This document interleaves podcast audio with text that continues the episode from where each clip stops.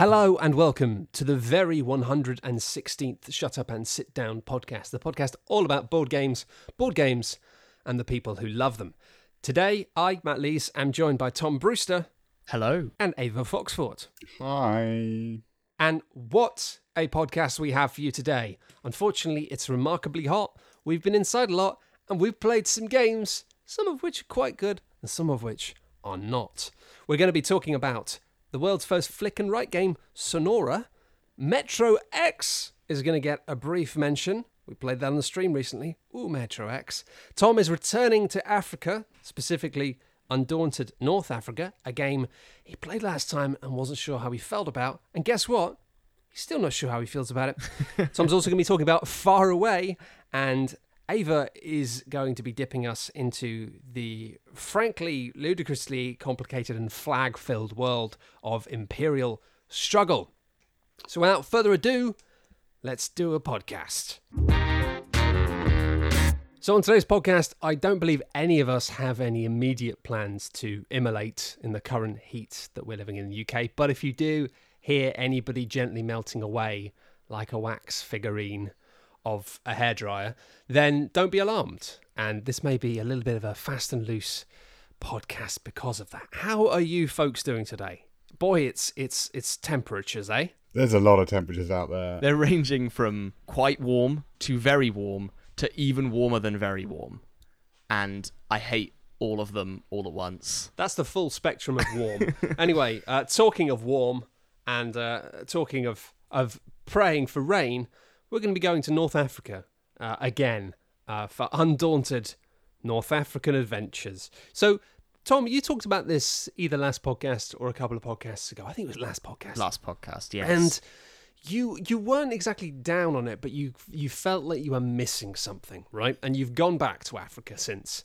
I have. I've returned. some form of discovery. Um, yeah, it's it's a tricky one because I talked about it on the last podcast and I felt like I was missing something, and turns out maybe I kind of was not in rules but in strategy. Like afterwards, I got very paranoid that I'd got something like deeply wrong in the actual rules of the game itself. So I went back and reread and played a few more games. To people that maybe didn't listen to the last podcast, um, my thoughts on it being perhaps a little bit difficult to get into were largely centered around how the asymmetry of the game, which is a sort of new feature for North Africa, or at least the extent to which it's asymmetrical is a new feature, seemed to be like a bit of a trial, and the new inclusions were kind of a little bit fluffy. And that were, those were my main problems with the game initially. But uh, soon after the podcast went out, a commenter, um, Michelle de Jong, sorry if I got your name wrong there, um, pointed out some strategy tips in the comment section. There's a big list. You can check it out on the last podcast on the website. But after I followed those tips, the Italian side, who I was losing with consistently every single game, suddenly just became a hell of a lot better and literally just won every single game since when you apply those tips to the game which put me in a bit of a weird spot with it because I've gone from one understanding of the game where the Italians are completely useless and it playing them felt like a bit of a chore to now being like an absolute powerhouse.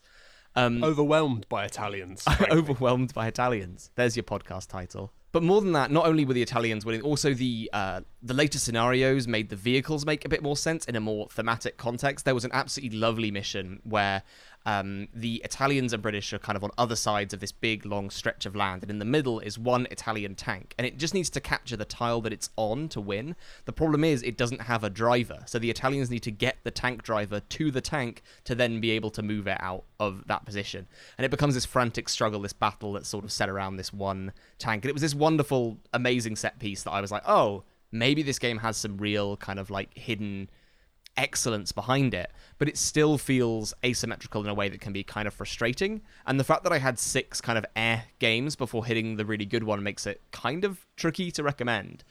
Um, so I kind of wanted to just alter my take a little bit from the last podcast and clear it up a little bit. That I think that North Africa has this rich thematic challenge at its core, but only if both players are experienced enough and they understand the overarching strategy from the get-go, and they don't mind the the setup and the teardown that comes with um, each mission if they end quite quickly. I wouldn't say that it's better than Normandy. It's fundamentally quite a different game, but there's these little glimpses of magic under the hood. But it's just harder than just opening the box and saying go, like was the case in Normandy. The fact that I had to be kind of prompted by a comment rather than kind of naturally introduced to the strategy of the game through playing it was I, I felt kind of stupid for that, but also it's a problem that's appearing for a lot of people. And I think that having a lot of experience with Normandy and going into North Africa uh, with the same person might be wonderful, but playing it with a new person that isn't familiar with the system, that uh, asymmetry really can rub up the wrong way. Yeah, I think I think there's some interesting stuff coming out of this really in the way that they've chosen to use the Undaunted as a kind of brand name for both of these games, and having seen the boxes as well, they're quite similar, but they sound like very different experiences. And it sounds to a degree like Undaunted was very beloved. You see, I'm even referring to the original game as Undaunted. both of them have Undaunted in similar precedents on the box. So if you've heard Undaunted's great, and then you get one or get the other, you, it's quite different experiences. It seems akin to me in the way that video games sometimes will have expansions that will aim to really mix things up and try something quite different. But those, due to the nature of how video game expansions work, they're only really accessible by people who've already finished the original bit and have experienced that. And yeah, but that's that's a funny proposition, especially because you know I've played games with you enough to know that you're not dumb.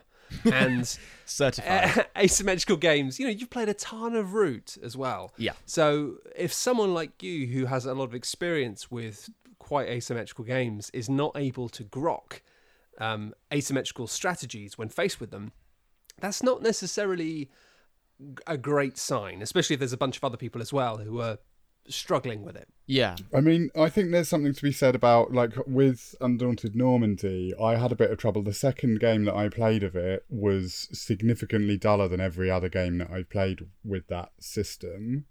Um, and the reason for that was just that we got mired into a taking pot shots from across a thing rather than doing a mad dash to try and grab something. And like, I think that they're they're interesting games in that the core system is actually like incredibly flexible, but that flexibility means that it's actually kind of possible to play them wrong. yeah um, and I assume that if you're adding more asymmetry, if you're adding more weirdnesses, if you're adding more uh, variability of kind of like player ability, it's even more possible for you to just get into a thing and it's like, I'm not playing this in the most fun way, but that feels like that's the strategically correct thing to do, but it isn't necessarily. And I think that that core system is so exciting and so flexible but I think that there's some real risks that they're going to have to take if they're going to keep on trying to spin that into different directions. In that the possibility of not understanding how to get the most out of this particular game becomes Yeah. more and more of a problem the more va- variable it is. And I think really that's a problem which already exists in games and has already been fixed quite easily, like uh, Splotter Spiel games, for example. I think I enjoyed, if I, I may be misremembering this, but I'm pretty sure that both Bus and Roads and Boats have a section at the end of the manual after it's explained the rules, being like, all right, there's the rules. Now here's like a, half a page to a page of like kind of. Kind of tips, basically, of being like letting you know the implication of those things, of saying like you know something as simple as like don't sell all of your geese, you know, uh, stuff like this. You know, I think there's something to be said for that. And sometimes maybe I think people might feel like it's a failing of, of the game's design, but in a way, just to give people a couple of sentences of like things to think about. Often players don't need them, and often manuals for games have them where you think, yeah, I kind of got that. But I think it's quite a good leveler, especially in an asymmetric two player game where there's not even really any scope for keeping an eye out for the other player in a way that's enjoyable. At least with Root, with three or four players, you can kind of point out to another player who's not doing too well.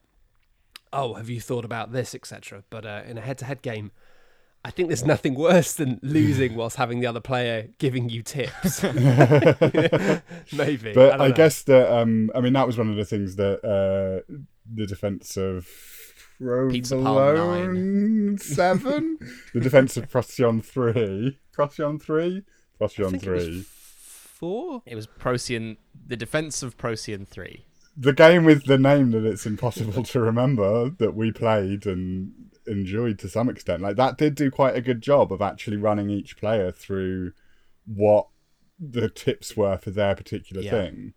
Like they Yeah, yeah. and you can do that quite easily and straightforwardly, and that gives people just a little bit of a of a helping hand along the way.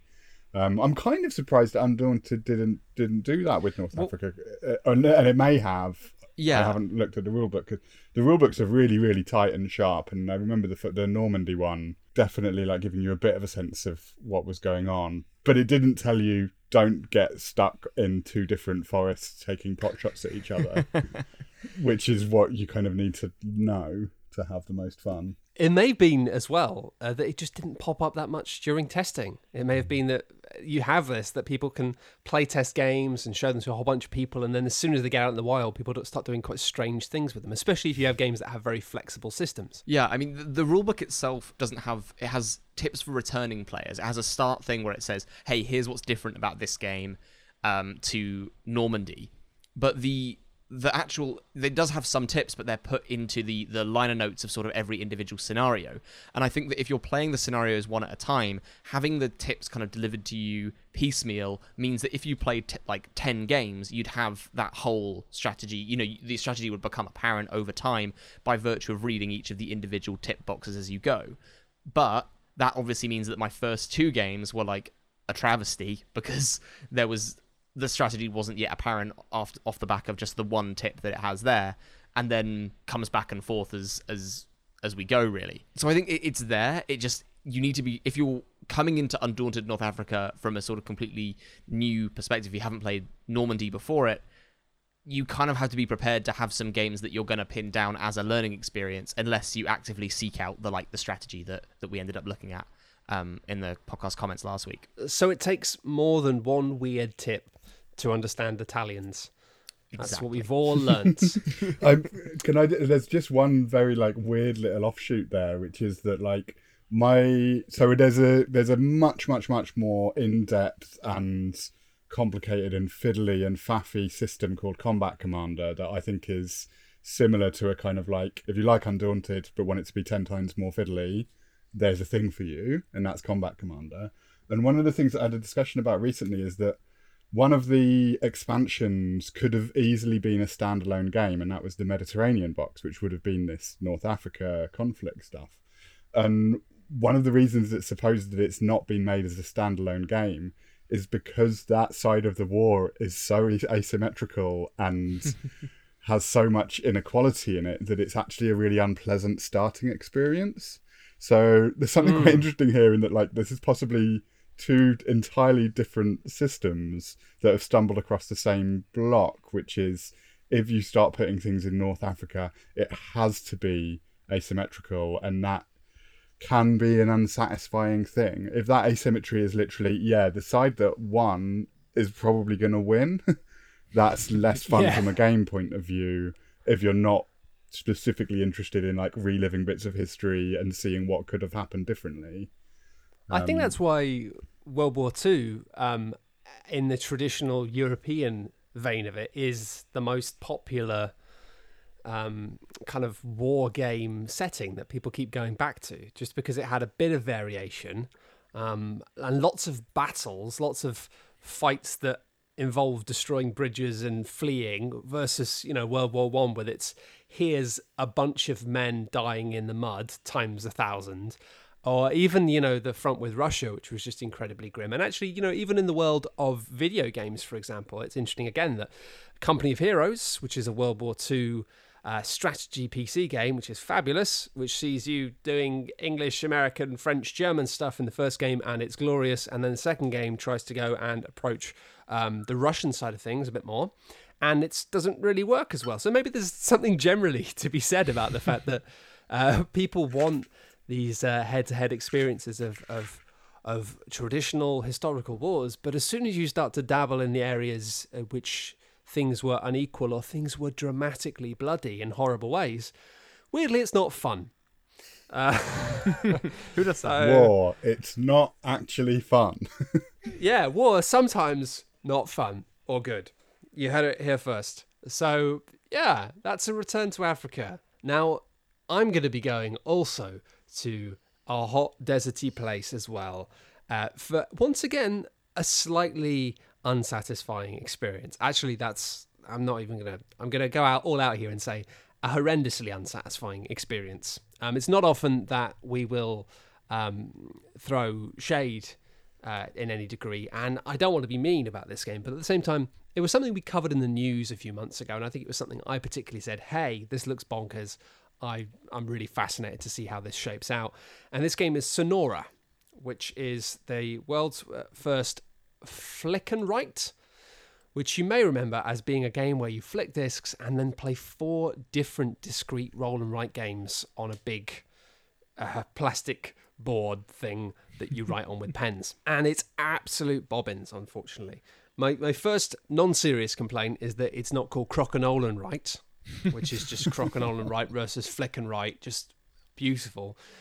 It's just a it's a real mess, unfortunately. It looks like a really exciting thing. It's uh, it comes in a bigger box to begin with, where you think, oh, cool, this is like could be a roll and write game that has a lot of a lot of depth to it, a lot of structure. In reality, the box is a big box simply because of the fact that the sheets you're writing on are very large, and also the fact that the flicking takes place within the box. So it's one of those things where it pops up and you're flicking around within the insert, which is also kind of the board. Just like with Crokinole, you have this board that has a hole in the center and you're flicking discs. And ideally, the best thing you can do is flicking a disc straight into the hole in the middle. That's about where the similarities end. Um, but what will happen is two to four players will be, if you know, there's probably a solo game as well, but whatever. Um, will be flicking discs into this central box, and where they land in the four quadrants of this box will then dictate what part of the roll and write style board you're going to be filling in. But then also these discs have numbers on them, which affect how good the thing you can do in that area is. And the things you can do vary quite wildly. One of them is just simply, right, whatever number on the disc, you cross off that many boxes on that thing. There's a whole bunch of different areas you can cross off when you fill them out. If you're the first person to fill out all of the crosses, then you get that many points, etc. If you've ever played a roll and write game where something happens and then everyone reacts to it and fills in a sheet, and at the end, people get different amounts of scores, and the person with the best score wins. When you really boil it down to the basics like that, sounds like the most tedious thing in the world. it's not. It's a lot of fun. Um, then you've got another one which, depending on the number on the disc, allows you to put like Tetris style shapes into a map, and you have to enclose little cacti, and it all has a really beautiful art style of lizards in the desert and owls and hares, and it's very, very slick looking. Anyway, the bottom line is you've got these four different mini games, none of which are terribly engaging on their own, and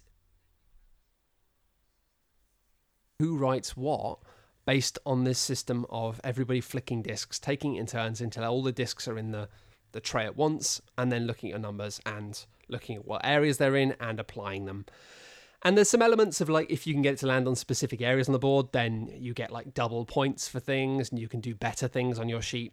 So already to break it down, already for me there's a whole bunch of things that don't quite land. First of all, unlike with a roll and write or uh, you know flipping cards and writing where there's some degree of everybody reacting to similar things everyone's getting different results to begin with so you're not all doing the same different things with the same options you're all getting completely different things secondly as all of the discs are ending up in the same place at the same time it means there's a lot of people's discs getting nudged around and pushed around into different areas as you add more of them and flick more of them into the space.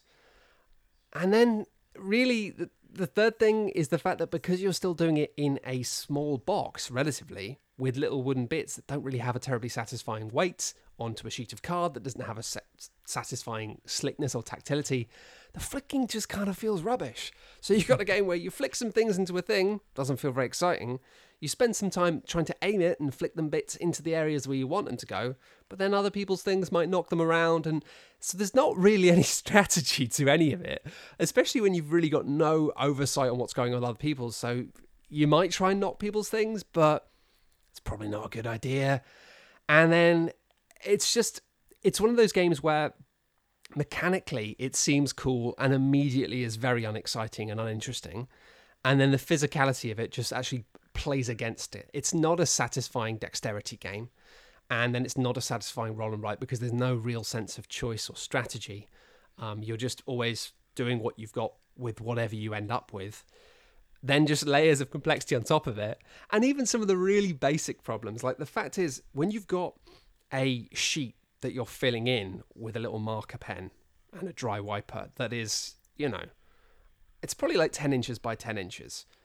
When you've got something of that scale, it doesn't matter if you're left handed or right handed. It's almost impossible to fill it in without constantly smudging things you've written on it and crossed on it because because it's massive. Like there's a reason why these things are always small and not, you know.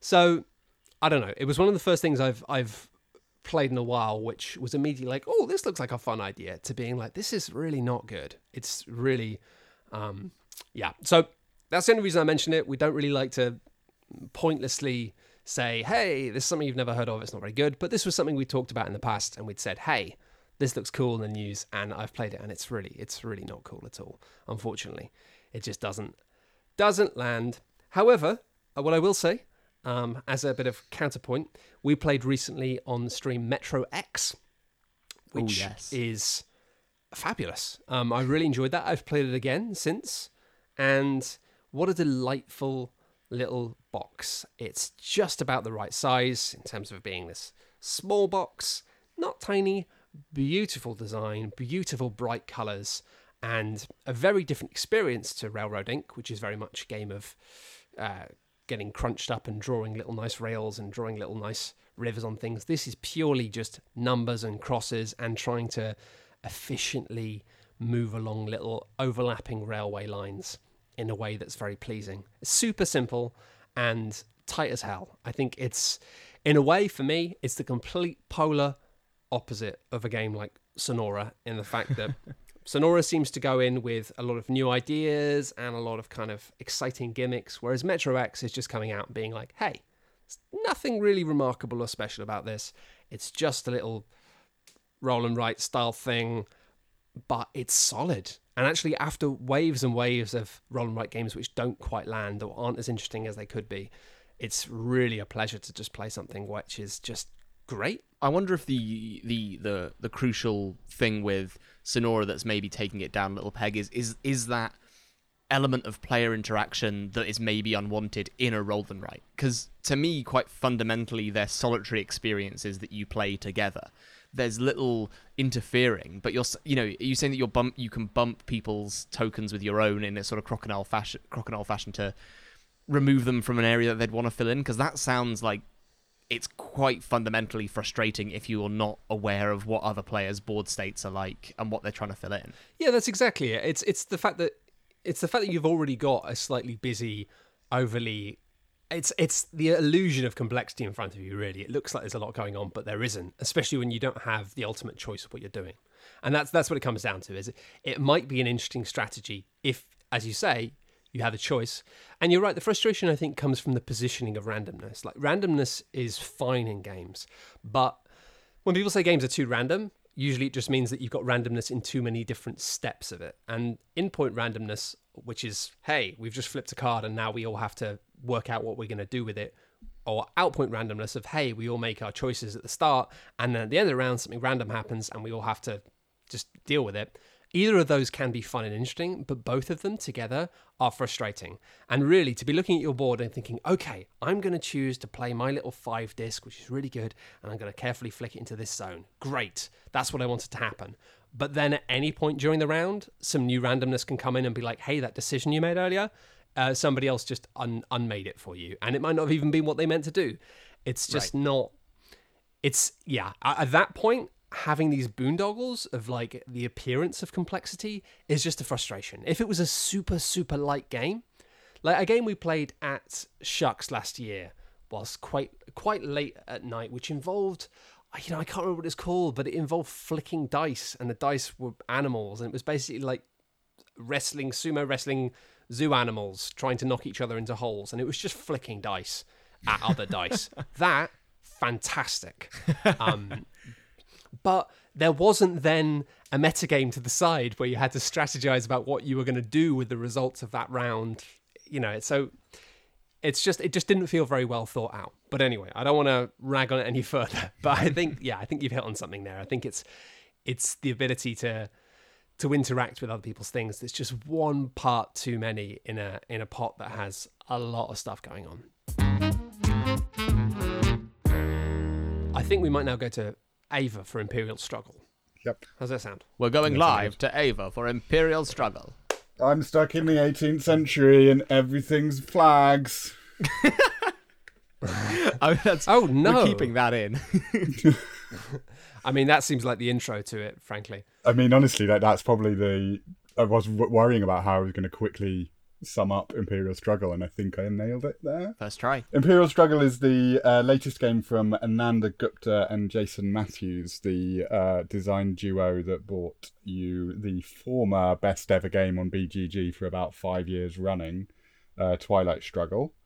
Um, they've both got struggle in the name because they are sort of related, but I think there's something where this ended up a lot more different than they were expecting, and I have a feeling they may be regretting having made those comparisons um, at this point, although not in terms of sales because it's been doing really, really well. It is a big box war game from G- GMT Games, who make in quite in depth, uh, slightly simulationist uh, board games about war and historical conflicts. Twilight Struggle was about the Cold War. Um, so the US versus Russia, vying all across the whole of the world um, in a kind of not quite entirely military set of uh, weird violences against each other.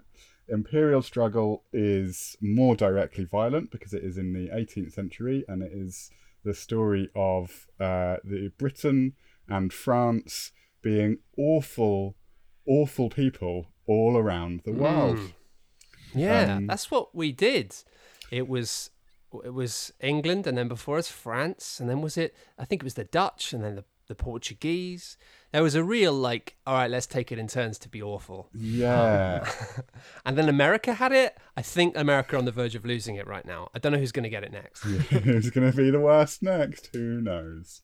Um, yeah, it's it's it's a funny one. Like uh, playing at in, in like the present climate and really not wanting to kind of glorify any kind of colonialism or even remotely praise it. It's very weird to play a game that mostly abstracts that stuff away and pretends that it's just it's all happening in the background. Um, and the thing I think it does well is that the reason it's doing that is because it's doing it from the perspective of these two powers that basically saw everything in the world as the space in which they were going to have a little squabble with each other.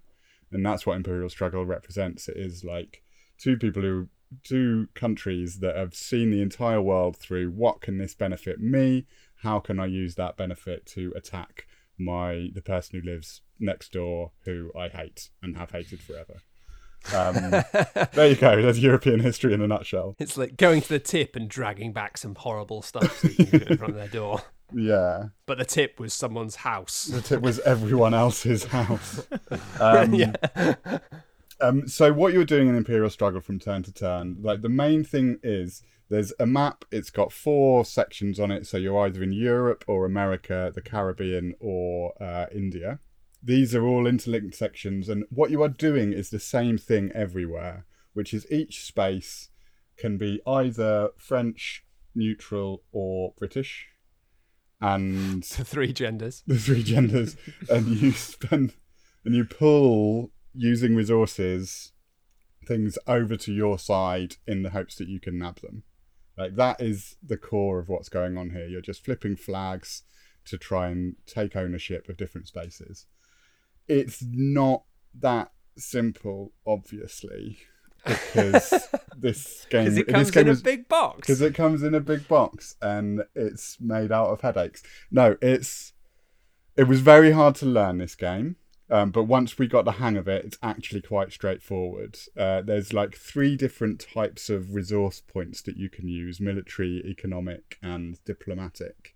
And each of those can pull at certain spaces on the board using certain slightly different w- rules. So, markets you need to take over with the economy, political spaces and alliances you need to take over with diplomacy, and squadrons at sea and forts and everything else needs to be taken over with military power. Each turn, you've got to grab a little tile that will either give you more military power or let you trigger an event card, or not necessarily military power, but one of those types of points. Um, these investment tiles might let you trigger events that you've got in your hand, and they might, or but mostly are using them to manipulate these flags all around the board.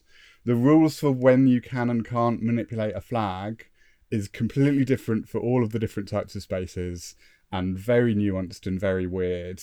And that's only what you're doing on the peace turns because every now and then a war breaks out in which, again, there's four different places where there'll be battle.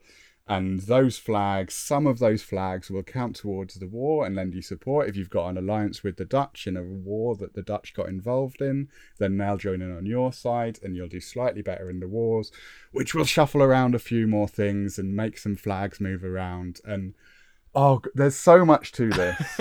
I mean, this like I'm trying to envision this, and the the imagery that keeps coming up in my head is the the scene in Brass Eye when they say it's war, and suddenly flip around the entire studio to uh, to reveal uh, a s- set up specifically for war. Is it is it that? There's it sounds a- boggling. Yeah, it's a bit boggling. It's a bit boggling. There's a main board that has all of these diplomacy spaces with flags on, and then there's a sideboard that is basically telling you what the next war is going to be, and you're always able to kind of chuck tiles into that as well as manipulate flags on the board to see what's going into the next war.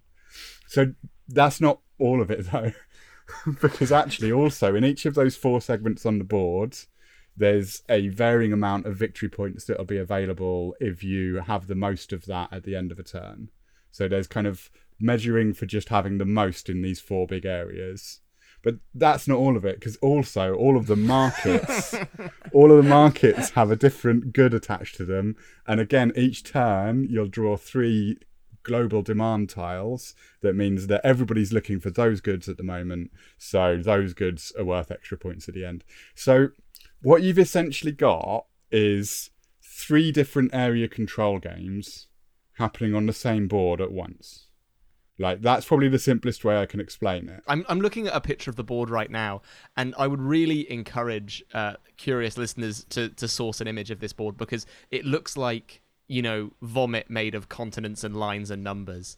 It's Oh, I think it's beautiful. it's gorgeous. no, I'm not even joking. really? I'm not even joking. I think like- it. I think it's gorgeous. I think it's a really lovely map, and I think it's really interesting the way it's kind of like focused on certain bits and and when you can look at it and you can see how there is these different layers of it's all area control. It's all do you have the most of something in this type of space?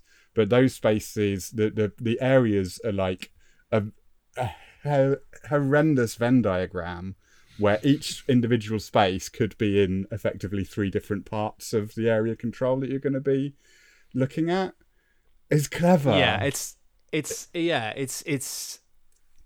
I can see why it's it's kind of simultaneously very readable and very unreadable. yeah. Um, but yeah, I, I don't know. Like I can understand why why you, it's kind of hellacious, but I think it's kind of gorgeous in the fact that rather than having this traditional, um, you know, I say a real map of the world, you know, the the, the, the world map that we all currently use, but instead of having that, it just it does have these like super detailed aspects of being like, well, look, here's a big chunk of the world, but then also here's like a big chunk of a tiny chunk of the world zoomed in a lot because obviously um, in these days you would have these tiny chunks of the world which were super super important you know especially in the in the time of boats. Often these these places in the world now that we look at that are just actually like well hang on a minute that's just a little tiny island. How can that have been important? Turns out at that point in time tiny islands really important. See britain. Uh and yeah, it's it's it's kind of cool to have that kind of macro and micro uh, represented on the actual full board, rather than just being like, well, obviously it's all to scale, but then this little island is worth twenty points. Yeah, I mean it's similar to uh, Virgin Queen by Ed Beach has a ludicrously distorted map of Europe at its heart, And what it says in the manual is that what it's doing is it's saying this is Europe through the eyes of Queen Elizabeth and the monarchs of this era, which basically means that the Netherlands is about 10 times the size of anything else. Even though Netherlands is actually really tiny, it was so important that it has to be a bigger space. So you've got this monstrous blob of Europe. And this is what Imperial Struggle is doing. It's saying these bits of the world were so important at this time that they were all that Yeah. mattered. And this is why slavery is erased and ignored throughout the game for the most part, is because these people didn't care. like it wasn't something that they saw. What they saw was the economic benefit, like which is horrific, but it's also true. It's how that happened. It's how people were able to do that. Like racism was a tool of the economy. Like it's grim, and I don't think it like addresses it head on, but I do think I do think there's something in historical gaming that lets you see things from a an interpretation, see things from a perspective, and kind of understand why people allowed things to happen, and that's because they didn't care. Like it wasn't important. It wasn't about. It didn't open up a new market, or it did open up new markets, but that was just all happening underground. And as long as it was doing that, didn't care about the morality of anything. And I think yeah, I think that's interesting. yeah, I think it does a good job of that. Um, and it was so it's pitched as being like Twilight Struggle, a game that you could probably play in an evening and like much so smaller scale than a lot of well, bigger in scale but smaller in effort than a lot of these big war games. And I will say, I suspect, like our- game went a very long time, but it was also one of those things where the first turn of eight took an hour and a half. The eighth Yeah. turn took about like 15 minutes. You know, so I can imagine this getting very, very quick once everyone knows what they're doing and and and is there. And I say everyone, it's only two players, so you've just got to get someone who you can convince to kind of dive into this. But I feel like with something like this, a lot of the joy is in in that learning of it, really, because it is something that's trying to be representative of a certain type a point in history. And so once you know it and you play it head to head, um, it would take away some of the aspects of, of the the slow realizations about how the nature of things all function and and and kind of putting that into some sort of lens of, of history. Yeah, and I, it, this is actually one of the things where I think the comparison with Twilight Struggle is quite hard on this game. In that, so this is this is a weird thing. Twilight Struggle represents the Cold War, and the core of it is that you have these event cards that you either use for doing operations or trigger an, a very particular event that sets up something weird happening in the world. And everything in the game is built around these event cards.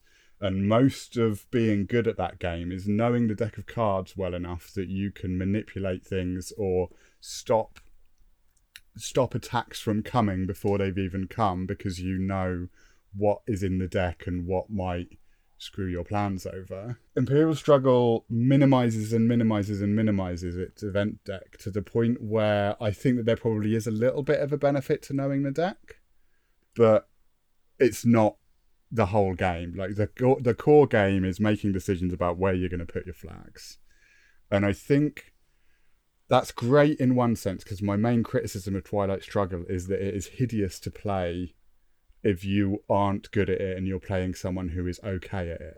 Like when you are learning Twilight Struggle, I I had like four games in a row where I started a nuclear war in the same way by accident um, which isn't actually that fun because I just couldn't work out a way to stop getting caught in this trap. I mean, it's gauche, isn't it? Really, I mean, it's definitely rude to start an imperial, start a nuclear war. just to keep doing it the same way again and again. You know, people are going to be talking about you. You know, Oh, like, it was "Oh, so Done it embarrassing. again. It was so embarrassing because it was literally the same card, and every time I felt for the same thing. Like, Ah. I'm just going to hold on to the CIA because I don't want to reveal my heart to people. It's like, oh no, but now the CIA has just started a nuclear war. Damn you, CIA. Anyway, Imperial Struggle doesn't really have that, which makes it theoretically a lower barrier of entry to get into. Like you can start playing this and you can start being good at this as soon as you've understood the intensely labyrinthine rules. but Easy. Twilight Struggle has this huge range of narratives that can come out of it. And it never really feels like you're just playing an area control game. It always feels like you are wrestling against the threat of nuclear war. Like it has this tension. Yeah, well, I guess it. it's I guess it's because it's able to um, to uh, directly address and deal with the source material. Um, Yeah. Whereas I guess with something like this, for obvious reasons, uh, it's hard to do that. You know, it's it's an interesting one. I think yeah, there's something the to be said. The only really, message for, you get out of it really is that these two countries only viewed the world through these very tiny lenses, and that led to a lot of war. it's basically what you learn from Imperial Struggle. I wouldn't say, um, you know, it's got a great. Uh, it's got what is called a playbook, which has n- historical notes about all of the events that cards that happened, all of the tiles that might come up, all of the all of the things. So there's loads of facts you can learn from doing it but I didn't get that sense of playing a weird bit of history. I got a sense of saying, "Ah, wait a second." To those people, right then, the world was a board game. So this feels like I'm playing a board game. That's really really interesting. That's really interesting. Yeah, it's it's that that era of time even before then. I remember when I went to Bali a few years ago and was talking to some locals and learning some of the history about it. And obviously, the Bali was a place which was taken by the Dutch many times. Well, it was interesting. It was used by the Dutch and used by the people, but a couple of times in history, the Dutch tried to take it outright, and they just basically turned up and were like, "Look, this is this is this place is too useful for us." Again, tiny, rich little island and they were like, "This is too useful. We're going to take it." So they turned up with all their armies, basically, with the idea of saying, "Hey, listen, royal family of Bali, like you know, you're going to work for us now. We're going to be in charge." And what happened was they turned up and basically said, "This is all going to be ours now," and they knew they were coming. So the entire of the Balinese extended royal family turned up in their best clothes and met them at the shores and all just killed themselves all at once. At which point the Dutch just thought, all right, well, we're going to go. But, you know, it's because it was like, they, it was business. They were like, we want you to run this thing. But then they thought, oh, well, this entire infrastructure has just killed themselves. This is not, it's not any use for us to own this now because there's no infrastructure and we can't be bothered setting our own. So they just left. That happened twice over a period of about, I don't know, 50 years maybe. Um, they just turn up and be like, right, we're back. We're going to be in charge. Oh, they've, they've all killed themselves again. Just the weirdly cold reaction to stuff that was so um, so human and so intense uh, of it being like, well, yeah, we want this though because because yeah, it being like a board game is a really really uh, interesting way of putting it. And I think again another reason why games that include this stuff flippantly without thinking about it, it's uh, it's more food for thought. Yeah, I would struggle to say to what extent it really wrestles with that stuff, but I think it's possible to play it in a way where you wrestle with that stuff and you engage with what was happening. And as soon as you look at these spaces and realize that they were people's homes, like that what was happening when these flags were being put out, where people were being dominated and abused and killed. It's it's it's hard it's hard to do and it's shameful to realize that that's a huge part of our history Yeah, yeah, it's true. Although it's history lots and lots of us have shared. I guess it's good context these days for whenever people say, hey, it's just business. Because in the past, just business has been just bad. There, I mm. said it. There, I said it. It's just it's just bad. Right, well, on to something hopefully a little more light-hearted. Tom, would you like to take us somewhere far away? Yeah, let's go far away. Um, I mean, speaking of, I mean, the the business that happens in far away is less uh, makes you less sad about the state of the world in general, uh, as it's abstracted, but it's still quite mean. Um, Oh no! Turn the car around. there's a few bits of mean business that happen in Far Away, but it's all it's fun fantasy sci-fi nonsense. So hey, let's have uh, some escapism. Um, Far Away is designed by Alexander Jerebek and published by Cherry Picked Games, and it is one of the most uh, fascinating games I've played this year. But I don't think I can recommend it uh, without burying the lead. That's the the the overarching take for Faraway. Faraway is a co-op uh, mission-based adventure game. It's exclusively for just two players, Um, and in the game, you're playing as astronauts taking a janky old spaceship to investigate alien planets and hopefully not die. The first thing I want to mention is how much love and care and life there is in all of the writing in the rulebook and in the game text itself. It's so vivid and evocative and charming and lovely. It's got this janky corporate sci-fi angle that's consistently just wonderful and charming. Uh, the fourth mission is especially, uh, especially. The fourth mission is Especially, especially it's a great word. especially is a great word. We'll keep it in. Um, the fourth mission is especially uh, exciting. You go to this planet to remove evidence that you were ever there because the planet has been discovered to be privately owned property, um, which is just wonderful. Um, and there's also like there's a great part. Each of the missions in the game, imagine it like a sort of you've got these mission cards that are telling you what your objective is to accomplish uh, each time. Um, and one of the the side missions is using this giant turret called the murder turret to massacre some local wildlife. And after you do it and feel bad about it, you get another transmission that says, "Okay, we want you to write a report on what all the meat tastes like. Go around and eat all the alien meat you've harvested with this giant horrible murder turret." It's wonderful. Um, so there's a lot of strange kind of like janky corporate horrible sci-fi that's that's humorous and silly and ridiculous. Um and the special rules as you're reading really kind of like leap out of the page. Um and it's great. I really liked i the rule book was an absolute joy to read uh, from start to finish. Um however the game itself is less enjoyable.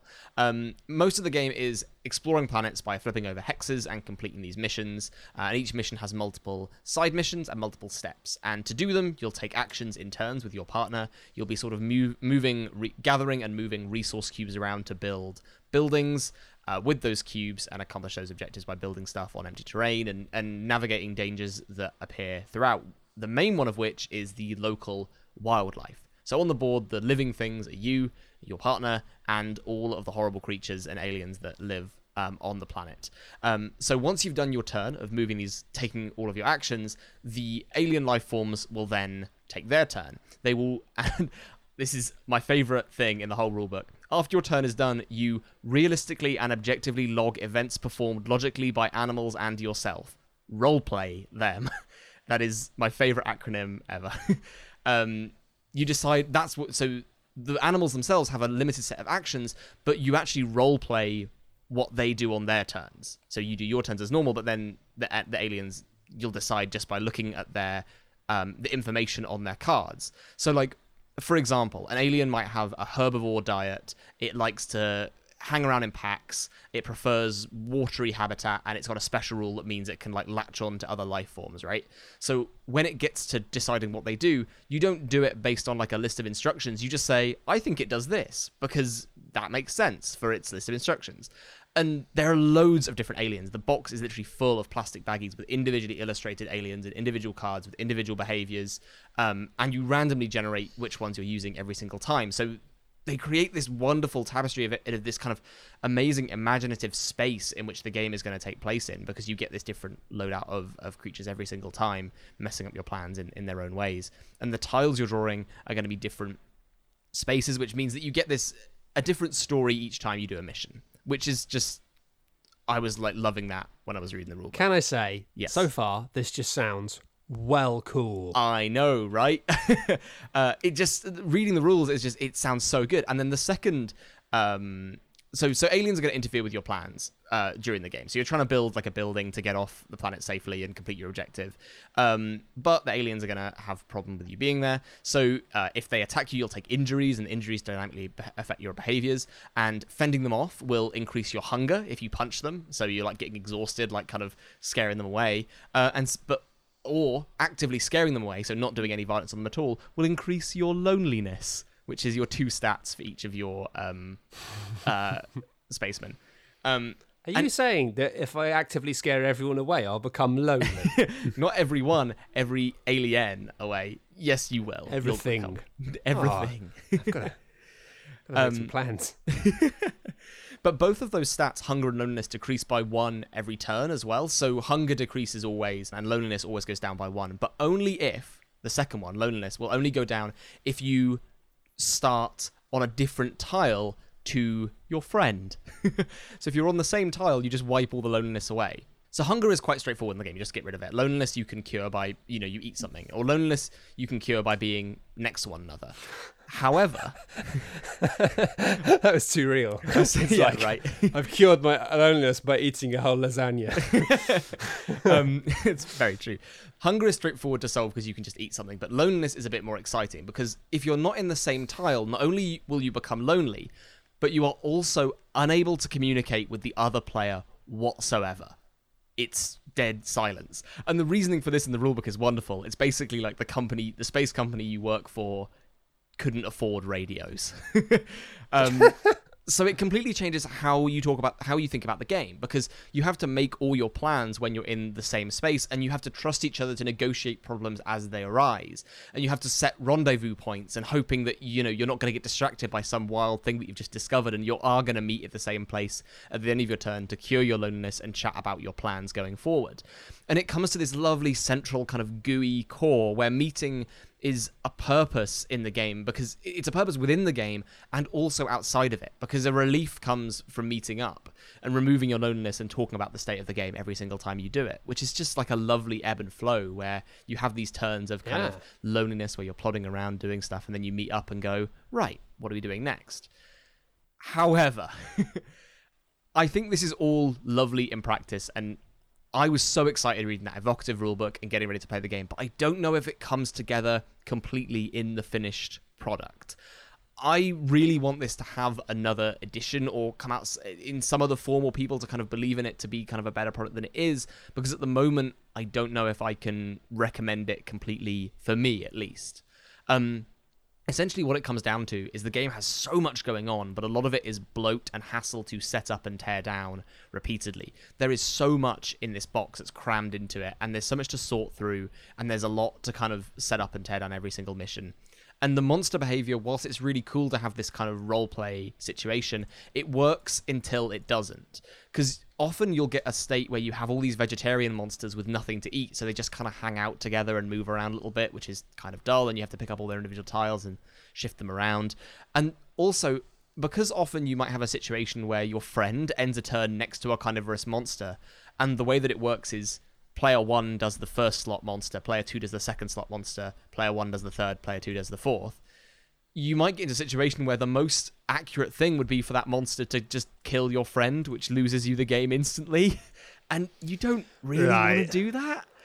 And I think this would work better if it was a smaller scale, but because the mission, because the game has a recommended playtime of like, you know, two plus hours potentially, undoing all of that work just because it would be realistic for that monster to eat your friend is narratively so refreshing and fun, but in the game, you just don't want to do it practically. But it's funny, right? Because eh, you know it, we've said many, many times for many years that uh, people working in video games should be looking at board games and should be looking at what's going on in that space. Particularly, you know, we said this a lot about five years ago, where I think that there was just a ton of innovation and really interesting stuff happening. That's not to say there's still not in board games, but there was a point where it was like, heck, are you not looking at this? You should be looking at this. Hmm. Whereas in this, it it feels like it's stumbled upon a video game problem that is so easy to fix. You know, just just do the system shock thing of being like, yeah, you can die, but you're not really dead. You'll come back. Like, you know, you can. There's maybe a penalty because there's so much fun to be had in allowing you to roleplay horrible monsters murdering each other. But you're right. If it's at the cost of you then losing all of this feeling of progress and having, you know, it's eh, you look at things like this where a- another video game XCOM where really like losing is the story. Like Yeah. sometimes you don't lose and that's cool eventually it's satisfying but but losing is the story. The story is uh, yeah, all of everybody died and it was really horrible. That's that is the story, right? Yeah. And that's fun. But it's only fun because there's no other story. If you kept having to go through this overarching plot again and again and again, it would be awful. But because there isn't any story other than, hey, here's a bunch of fine folks that you care about and then they're going to die, that's fine. So it's it's interesting that they've stumbled on this because you're right. Like already, all of this sounds super exciting, but when you have to role play a terrible creature that wants to eat your face, you're not going to eat your face, are you? Which is Right. It- yeah, and I mean, and the only reason that you wouldn't do that is because isn't because it wouldn't create a fun story. Like it could create a fun story and it could be like a satisfying end. The problem is is that you want to then you want to see all the content in each mission. You want to turn over those cards and do the next thing and it just going back to square one is tricky with a game that takes so long to set up and tear down. Um and also because there's also that it has almost roguelike quality to it sometimes because you start off with a you know a little area where where a starting area around a crash site with stuff you can see but you're drawing random tiles and random monsters and that means that it's incredibly evocative and fresh and exciting when new stuff happens. But also you can end up with a mission where like oh we just need we need one bioplastic and then we can start the mission and you just can't find it and you're stumbling around you know like adding more and more and more aliens to the um to the map increasing the turn length and just making it kind of more and more sluggish. And it, it's and it's tricky like there's so many little problems like this that are due to the game being kind of this low budget labor of love which is a shame. I don't want to be too negative on it because ultimately i'm hoping that somehow it gets re-released in some more polished form with kind of some maybe like nicer components and slightly like fresher rules that are a little bit more slimmed down a bit more pointed at what the game wants to be which is a storytelling engine.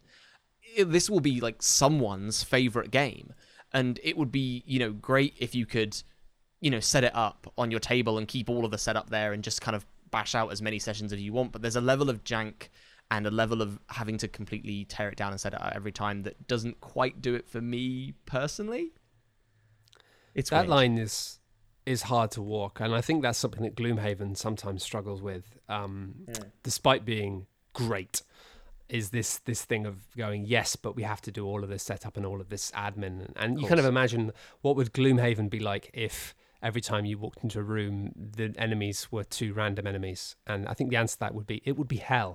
Uh, Absolutely. you know, there's a reason why the missions in Gloomhaven don't ever tend to have more than three, maybe four different types of enemy, because yeah, like keeping track of all that stuff beyond that i- and doing the admin is not fun. Yeah So there's there's a degree to which like having some control and pure randomness in board games, I think, is a uh, is a is a fickle beast. It's But it's a shame because yeah, I think uh, looking at the artwork for it, I think it's I actually like really love the style of it. It's kind of simple, but I think the graphic design is really cool. Um, I think it's really evocative of a certain era of science fiction.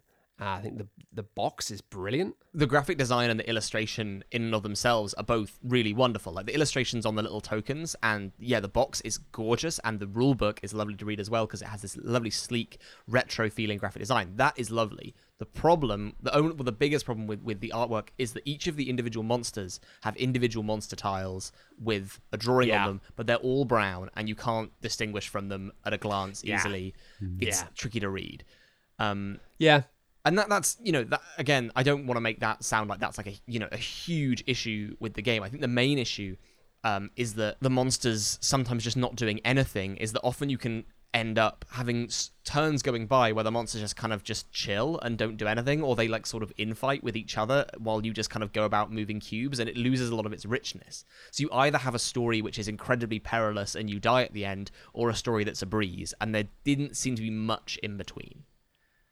Still, what a fascinating thing. It's- So it doesn't sound like it quite lands it, but I've always got plenty of time for things that really attempt to do some wild and weird Yeah. stuff. Yeah, it's great. I really love the um the the lack the lack of communication stuff. I think is really clever, but I do think it's like an incredibly like high risk thing to do in a game. Like one of my favorite moments in any game that I've ever played ever was um a game of the Grizzled that I played at a convention with some with some people who didn't quite know each other, but the person who interlinked all of us and the reason why we knew each other and the person who was kind of like raconteuring the table together got made mute by the game, like got a trauma and they weren't allowed to talk. And it was just this kind of like we were all so heartbroken at the fact that the person who was being the social glue in that particular situation couldn't talk that we worked so much harder to do that to fix that problem than anything we'd done in trying to win the game. And I think like playing with non-communication and inability to communicate is it's fascinating and I think it's a really powerful thing to do. But it's really hard because you came Yeah. here to sit with people and talk with them. yeah, I've got to say, like, I've had similar problems uh, with Mysterium in the fact that it's absolutely, I think it's fabulous. If you're playing Mysterium with people who understand games and really grok game rules, it's just brilliant. But whenever I try playing it with families, it's still really good, but it's hard in the fact that if you're teaching everyone else the game and you don't feel like anyone is super gamey, then you basically have to be the ghost because it's otherwise it's a bit too much you know yeah. But then you have a situation where people don't get things and you have to start talking and it kind of just spoils the feel of it you know? I Um, watched a father and son like nearly tear strips out of each other because the dad thought that the son was like intentionally being oblique by giving the cards, and I just kept on having to say over and Oh, over again, gosh. like, "No, no, no! They've got a very limited amount of cards. They are trying their best. Don't get angry with them. Like this is the game. like it was, it was, um, it was awkward. It was awkward. I It feel awkward, awkward. just thinking about that. Yeah. Um, so that's fun. and what a fun podcast we've had. Uh, finally, before we leave you for this time, we'll just mention a couple of things that have been popping up on the site over the last few weeks. Uh, Tom, you went to Paris I did. amazingly, breaking all of the rules about. Uh, in fact, there aren't any rules in England. swam. Everyone's just given up. you swam. Yeah, I got over there to just just to film a review. It's a shame that I didn't get to do it on the streets of Paris. I had to do it in uh, a Parisian garage that looks uncomfortably like my own. Um, but nevertheless, you know, it was an authentic Parisian review. And that was a delightful uh, review of a game called what was it called? City of the Lights. yes, Paris la Cité de la Lumière, which lots of people were quick to say apparently isn't accurate. It should be like La Ville Lumière or something, but it's on the box, so I feel like I can stand by that. um, it's great. If it's what they called it, it's what they called It it. is. It is what they called it. I had a lot of fun watching that review. It's a very pretty thing of just building up these little cities and lamps. Uh, it looked gorgeous. It was immediately one of those visual things where I thought, oh, I want to lay some of those tiles down. So do check out that incredible Parisian review on youtube.com, the fabulous new website. Also on youtube.com, I went and played a game called Cairn which is a fabulous two player game of druids playing rugby in an increasingly complicated arena. It's a fabulously simple thing to set up, it takes literally moments. And it's delightfully chunky. The rules are so basic, but then basically the game becomes a game of increasingly ratcheting up the complexity until one person messes up and then it's over. And uh, yeah, honestly, a delight. That's from Matagot. And actually, that's a game by Christian Martinez, I believe the name is, which is the same chap who did Inis, a shut up and sit down favourite. So if you have listened to our stuff and watched our stuff for a while and also love Inis, then do go and check out our review of Cairn. Can you believe it? And also, I think uh, we might have a review of Pandemic Legacy Season Zero, uh, which hopefully will have gone up on the site this week, unless something has gone wrong. But hey, it's a pandemic and things are always going wrong. and that is about all of the Shut Up and Sit Down podcast that she wrote for this time. A little bit light on my. I don't know how you folks are doing with being able to play games with people. I've got a game friend I've added to my bubble, but I kind of had to make the difficult choice this month of do I want to go and see my family a little bit or play board games with one friend? And I, I decided to go and see family, which means I've now got a two week cool down period um, before I can go and sit inside with anybody else. So I'm, I, want I haven't played a board game. I want to play a board game. You're game. itching for board games. You got to make a choice. Um, I didn't even mention the fact that I was playing Imperial Struggle via the medium of Vassal, which is a ridiculous online tool for playing wargamey type things. Oh, and no. oh my words, I said that our first turn took an hour and a half. I think at least like 45 minutes of that was trying to work out how on earth to use that system. It did the job, it worked, but oh my word. Yes. That does feel like an important addition, yeah. Yeah. I was doing it through Treacle, Your Honour, um, which is why it took forever. All right, that's the podcast, and we'll see you next time in two weeks for another episode of the Shut Up and Sit Down podcast. Goodbye. Bye. That was so in sync. That bye. That was terrifying. It was lovely. It was lovely.